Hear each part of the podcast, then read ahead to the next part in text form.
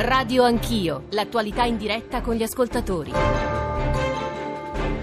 Sono le 9.39, tornate con Radio Anch'io, stiamo eh, ragionando sulla questione banche perché come eh, sapete oggi viene presentata la relazione finale della della commissione d'inchiesta eh, sulle banche. Probabilmente ci sarà un voto a maggioranza semplice eh, perché, come abbiamo anche sentito dalle parole del senatore eh, Tosato della Lega, ma anche dalle prime dichiarazioni di chi sta entrando appunto a San Macuto nella eh, sede della commissione stessa, eh, abbiamo letto le dichiarazioni del Movimento 5 Stelle, non orientate a votare eh, la relazione finale preparata dal Presidente Casini.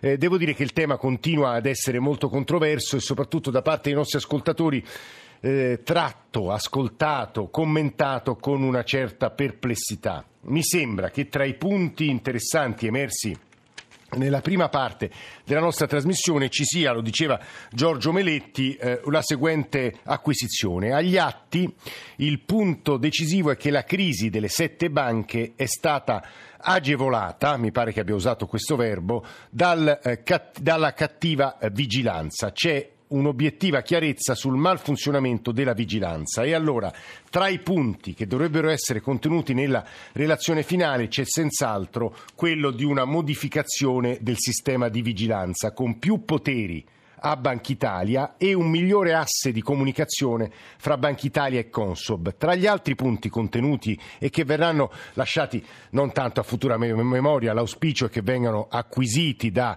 una commissione di vigilanza eh, che poi eh, comincerà i propri lavori con la futura legislatura, ci sono una super procura che indaghi sui reati di banche e alta finanza, dei eh, controlli su nuovi reati anche per le autorità che non informano, il cosiddetto stop alle porte girevoli, che cosa significa? Eh, per prevenire i conflitti di interesse il meccanismo delle porte girevoli con nuove norme che impediscano e vietino insomma, ai funzionari di Banca Italia, Guardia Finanza e magistrati di passare a istituti privati entro due anni dalla fine del mandato nell'istituzione pubblica. Molto importanti le informazioni, ci vuole più educazione finanziaria e prospetti eh, chiari. E poi la separazione tra banche d'affari e banche commerciali, questo è un punto molto caro ad esempio al Movimento 5 5 Stelle 335 699 2949 prima di sentire Angelo De Mattia e Paolo Manasse un Whatsapp audio e un'ascoltatrice. Whatsapp audio eh, buongiorno Mario da Caserta. Come sempre in Italia le commissioni di inchiesta finiranno per un nulla di fatto.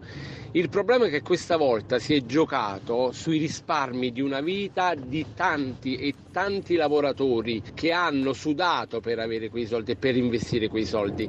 Il fatto che non si arrivi a nessuna conclusione è che i vertici delle banche, eh, della Consob, della Banca d'Italia rimangano ancora, rimangono ancora lì eh, su quelle poltrone veramente è un, un qualcosa di indescrivibile. Prima di sentire Alessandra Trieste vi leggo l'ANSA appena battuta, non c'è accordo, come avevamo insomma, facilmente preveduto all'inizio di questa trasmissione, non c'è accordo su una relazione unitaria della Commissione d'inchiesta sulle banche, è quanto è emerso al termine dell'ufficio di presidenza. La Commissione si riunirà alle 12. Alessandra Trieste, buongiorno, benvenuta. Buongiorno. Eh, vi ascolto quasi per caso e non sono riuscita a trattenermi da chiamarvi. E vi ringrazio perché affrontate questo tema e l'ascoltarlo eh, mi, ha, mi, ha, fatto ricordare, mi fa provare il desiderio di comunicare quello che è accaduto qui a Trieste ormai quattro anni fa. Mm. Nel 2014 una cooperativa eh, sorta all'inizio del secolo è, è, è, stata chiusa, è stato avviato un concordato, 18.000 cittadini avevano i risparmi in quella cooperativa, per lo più persone anziane, il massimo, voi non so se sapete che cos'è il credito cooperativo, cioè, non so se tutti quelli che ascoltano lo sanno, ma il credito cooperativo può arrivare solo fino a una certa somma, e quindi erano comunque tutti conti mh, piccoli, fra virgolette e le persone si sono trovate all'improvviso senza nemmeno uno, un soldo. Tante erano anziani mm, che andavano col librettino della pensione a portare lì eh, i loro soldini, eh, è stata una cosa terribile. E quello che è stato peggio è che sul libretto c'era scritto che i controlli dovevano essere verificati dalla regione.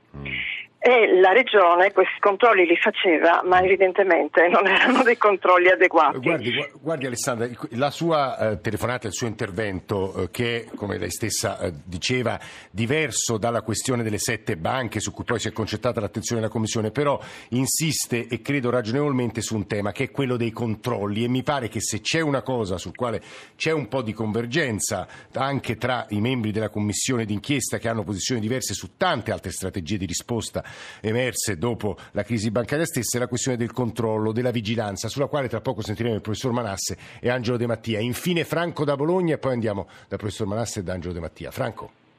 Sì, buongiorno. A lei. Eh, a lei e chi ci ascolta. Io to- vorrei toccare un tema che non, non, ho sentito toccare ed è il fatto che, poiché le banche sono state salvate con denaro pubblico, io credo che come contribuenti noi dovremmo avere diritto di conoscere coloro che hanno beneficiato di, di prestiti che poi non avendo restituito hanno prevalentemente portato al dissesto delle banche. E tra l'altro mi sembra strano poiché si dice che tra queste eh, persone con società a responsabilità limitate vi sia anche la famiglia Caltagirone con dell'SRL, la quale è legata strettamente al presidente Casini. Io vorrei sapere sì, no. perché noi non sì. dobbiamo avere questo diritto di conoscere chi ha portato al dissesto. No, Franco, allora ora non... Po- sì, vada. Aggiungo un'ultima. Un'ultima, un'ultima considerazione, non si può dare tutta la colpa alla vigilanza perché io credo che proprio nella nomina delle persone dovrebbe essere presente una deontologia acquisita che qui evidentemente è completamente mancata. Guardi Franco, io non ho la competenza necessaria per, dare, per rispondere a tutte le osservazioni che lei ha fatto, eh, non credo però, e questo mi sento di affermarlo, che eh, in tutti i singoli casi ci sia stato un intervento pubblico, quindi che siano stati messi soldi pubblici nel caso di banche entrate in difficoltà o letteralmente fallite, qualche volta sono state acquistate da altre banche a un prezzo prezzo simbolico tipo eh, un euro con i debiti stessi, altre volte il caso MPS obiettivamente c'è stata una nazionalizzazione, ma insomma va analizzato il singolo caso per singolo caso. Quanto a quella questione Caltagirone Casini, di, di quella questione francamente non la so, quindi non mi permetto di aggiungere considerazioni. Volevo però andare dal professor Manasse perché in ultima analisi quello che ci interessa è un po' analizzare quello che ci viene consegnato da questi tre mesi e dalla crisi bancaria italiana. È ordinario di economia politica all'Università di Bologna. Professore. Sì, um, buongiorno a tutti. Ma allora capisco eh, come dire, il, la rabbia, diciamo, ascol- sì, la rabbia eh. degli ascoltatori e l'esigenza di trovare un capo espiatorio, sia il governatore della Banca uh, d'Italia, sia chi ha preso a prestito queste banche e, e così via. Um, eh, le cose alla fine sono un pochino più complicate, nel senso che, come è stato spesso detto, insomma, se ci sono delle responsabilità um, come dire, dal punto di vista, dal punto di vista eh, legale, dal punto di vista eh, criminale, è chiaro che eh, questo saranno affrontate dalla magistratura, quindi da quel lato ci sono delle truffe dei prodotti finanziari che sono stati venduti diciamo, a, a, persone, il classico pensionato che non avevano sì. quel profilo di rischio, è chiaro che lì abbiamo degli aspetti penali che dovranno essere eh, perseguiti. Quindi questo è un discorso che, su cui la magistratura uh, sta uh, facendo le proprie valutazioni. Poi c'è il problema della, della gestione della sorveglianza e delle responsabilità in generale. Allora, su questo sarebbe effettivamente opportuno che venissero oh, da questa Commissione delle proposte per migliorare eh, la legislazione perché il, le relazioni che il governatore della Banca eh, d'Italia sì. ha fatto a, al Parlamento in varie sedi mostrano con gli atti che sono stati prodotti che nell'ambito diciamo, delle competenze attuali della Banca d'Italia eh, le cose sono state fatte in maniera, in maniera regolare, poi questi, evidentemente questi poteri eh, non sono stati sufficienti e comunque il risultato è quello che è sotto gli occhi di tutti, quindi sarebbe utile, eh, sarebbe utile che eh, appunto venissero delle proposte concrete, però questo è diciamo, in parte la Commissione dovrebbe anche riflettere su chi ha diciamo, messo al loro posto coloro che hanno portato al dissesto queste eh sì. banche e che non sono eh, coloro che devono sorvegliare, ma sono gli amministratori sì. delegati. Quindi c'è un problema di governance, il caso del Monte dei Paschi è quello più eclatante, cioè sostanzialmente delle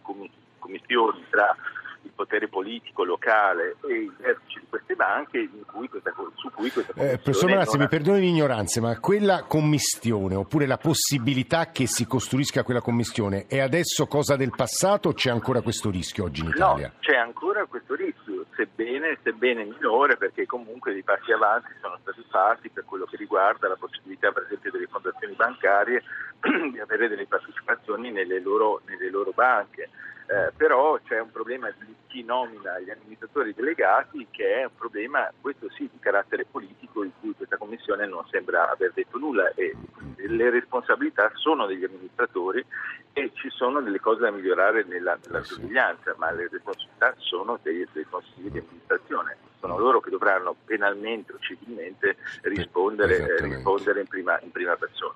Eh sì, questo lo dicevo, lo dicevo durante il corso della trasmissione, ci sono poi eh, di fronte alla magistratura diversi eh, ricorsi, cause pendenti e quindi nel tempo noi misureremo le responsabilità e anche quello che la magistratura ha stabilito nei confronti delle persone che si sarebbero macchiate di reati, perché di reati stiamo spesso parlando. Era Paolo Manassi, ordinario di economia politica a Bologna, se può restare qualche altro minuto con noi ci fa una cortesia. Angelo De Mattia, oltre ad essere editorialista economico di vari giornali, delle formiche per tutti, è stato direttore centrale di Banca Banca d'Italia. Quindi a lui, oltre se vuole un, ad avanzare una considerazione alla luce di quello che ha ascoltato, farei una domanda sul futuro di Banca Italia, perché da quello che emerge tra le proposte e suggerimenti c'è un maggiore potere di vigilanza in seno a Banca Italia e anche l'attribuzione di poteri investigativi a Banca Italia, in pratica riconoscendogli la possibilità di utilizzare la polizia giudiziaria per le perquisizioni e se non sbaglio anche di fare intercettazioni. Ora prima mi sembra l'abbia detto Giorgio Meletti. Buongiorno De Mattia, benvenuto. Buongiorno a voi.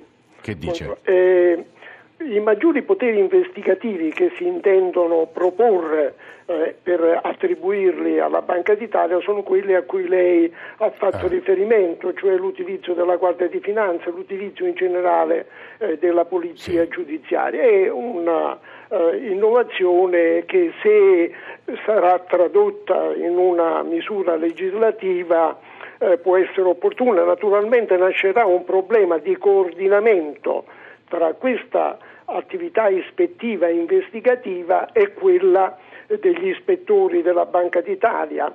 Uh, l'innovazione eh, trae origine dal fatto che eh, la Guardia di Finanza può essere utilizzata per esempio dalla Consob ma non dalla Banca d'Italia sulla base delle norme attualmente eh, vigenti, però la Consob non ha l'apparato ispettivo eh, che ha la Banca d'Italia e comunque la Consob eh, fruisce di attribuzioni eh, che si avvicinano moltissimo a quelle dell'autorità giudiziaria in taluni casi, per esempio la repressione eh, dell'insider trading sì. e altre forme di manipolazione del mercato. In ogni modo, eh, questa è una parte di quello che sarebbe opportuno eh, fare anche alla luce di quello che è emerso eh, nel corso delle audizioni e nella valutazione della documentazione, eh, perché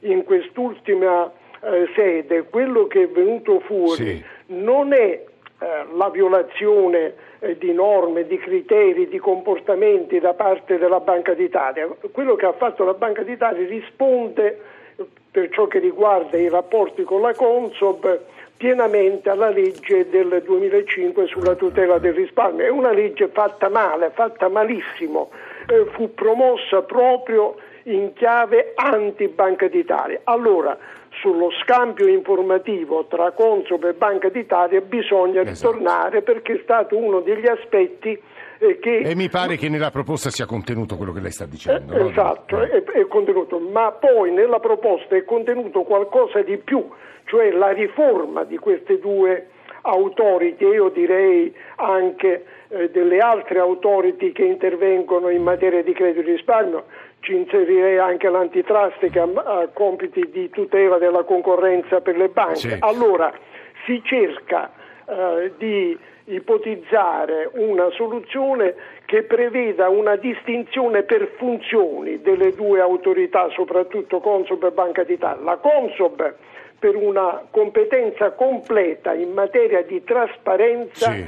correttezza e diligenza negoziale nel sì, mercato. anche vigilanza di quello ecco. che le banche propongono ai clienti, sì, che è un la, punto decisivo. Esatto, no? è fondamentale. Eh. Dall'altro lato la tutela, Banca d'Italia, la tutela della stabilità. Eh, eh, non è una novità, sono dieci anni che si pone la questione di una riforma delle autority con competenze in materia di credito di risparmio e, e non si è fatto alcun Ecco, questo forse avanti. De Mattia è l'elemento che lascia di più, eh, se posso dire così, l'amaro in bocca. Angelo De Mattia eh, è stato direttore centrale della Banca d'Italia. Chi in questi mesi stato, ha avuto un atteggiamento di rara severità è stato senz'altro l'avvocato Calvetti. È il legale dell'Associazione Banche Venete del coordinamento Don Enrico Torta. Avvocato, come si, come si sveglia stamattina? Che cosa si aspetta dalla commissione d'inchiesta? Buongiorno, benvenuto. Buongiorno. Ma guardi, eh, la commissione d'inchiesta non ha fatto molto se non quella comunque di sdoganare Banca d'Italia. Eh, Banca d'Italia, al di là di tutte quelle che possono essere le nuove normative a salvaguardia delle attività specifiche delle, dei due soggetti di vigilanza, in realtà deve cercare di creare un po' di polizia all'interno perché come abbiamo visto eh, c'è stata una migrazione di dipendenti di Banca d'Italia verso le banche inquisite. Beh, forse migrazione eccessiva però Calvetti come espressione, credo si, tra... si contano sulle dita di due mani, credo. Beh, insomma, quando sono cinque persone che mm. passano da una banca che viene vigilata dal, alla, dalla vigilante, cioè, mi pare che la, la cosa non sia, non sia, corretta. Ma questo fa capire eh, chiaramente che c'era eh, una, una, un occhio di riguardo per determinate banche a, eh, a discapito d'altre che mm. c'era un meccanismo di acquisizioni di banche eh, che non avevano le dimensioni per, poterle, per poter fare acquisizioni che invece venivano abilitati a fare acquisizioni purché si accollassero dei debiti. Avvocato, sono accuse molto gravi le sue. Questo vabbè, lei lo sa, fa l'avvocato. Quindi sono, eh, sono accuse però molto pesanti e gravi le sue. D'altra parte eh, sono quelle che sono emerse dalla, dalla commissione parlamentare. Eh, con i disastri che sono stati fatti in questi anni da queste due banche, tre banche, quattro banche, abbiamo pari alle porte, abbiamo tutto questo disastro atomico, si chiede al, al, al direttore generale, al, di, al governatore di Banca Italia di fare un passo indietro, non risponde nemmeno. Sì, Avvocato Calvetti, insomma, le sue sono parole di, di, insomma, molto chiare e severe sulle quali eh, chiamerei anche il professor Manasse. Manasse. Ma guardi, eh, non so, eh, mi sembrano queste considerazioni molto poco condivisibili, nel senso che come sempre spesso Uh, si cerca di spostare l'attenzione, come dicevo prima, da chi ha commesso il crimine a chi uh, forse non ha arrestato i malviventi, ma insomma eh, poter spostare l'attenzione sulla Banca d'Italia secondo me è veramente fuorviante e rischia di assolvere il sistema di governance di queste banche che sono, che sono molto spesso i poteri locali, i poteri del, della politica e non certo la Banca d'Italia. Se c'è un'istituzione oggi eh, che è ancora al, diciamo, al, di sopra come livello di eh, professionalità e anche come livello di, eh, di moralità diciamo, è, Italia, pubblica, è la Banca d'Italia. Quindi sicuramente ci sono stati alcuni casi poco raccomandabili di persone che sono uscite dalla Banca d'Italia e sono entrate nelle banche. Eh, eh, però da, da, dedurre da questo una commistione di interesse, un occhio di riguardo, eccetera, questa secondo me è veramente pura, pura illazione. Queste cose vanno provate. Comunque non bastano alcuni no, che vanno da una parte mi sembra francamente molto... Devo, molto... Sì, è Paolo Manasse che sta parlando, ordinario di economia a Bologna. E Angelo De Mattia è stato direttore centrale di Banca Italia e Sergio Calvetti, eh, legale dell'Associazione delle Banche Venete del coordinamento, coordinamento Don Enrico eh, Torta. Grazie davvero a tutti voi. Come capirete, come immaginerete, essendo oggi il giorno della relazione finale, questa discussione non finisce qui, d'altronde soltanto, ha soltanto sfiorato, toccato alcuni, eh, anzi toccato, sfiorato per meglio dire, alcuni dei temi che ci consentono segna la vicenda della commissione d'inchiesta sulle banche, ma che obbligatoriamente occuperanno la nostra e la vostra attenzione nei mesi eh, a venire. Noi siamo giunti alle conclusioni di Radio Anch'io di questa mattina. Adesso, come sapete, c'è il GR1 delle 10 e subito dopo la rassegna stampa con Giorgio Lauro e Claudio Sabelli Fioretti. Senza titolo, eh, la squadra di chi ha costruito questa trasmissione. In console c'erano Vittorio Bulgherini, Emanuele Di Cavio, Gianni Tola, Antonio D'Alessandri, anche alla radiovisione, e poi eh, la redazione di Radio Anch'io. Nicola Amadori, Alessandro Forlani, Francesco Graziani, Alberto Agnello, Adamarra, Cristina Pini, Maria Grazia Santo, Mauro Convertito in regia. Noi ci risentiamo domattina più o meno alle sette e mezzo. Eh, non sappiamo ancora, come ogni mattina, di che cosa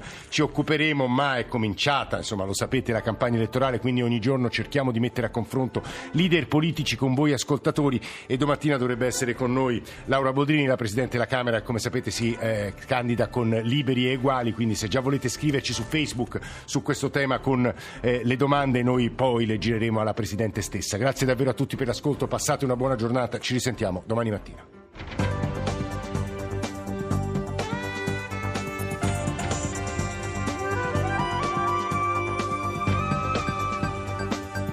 RAI Radio 1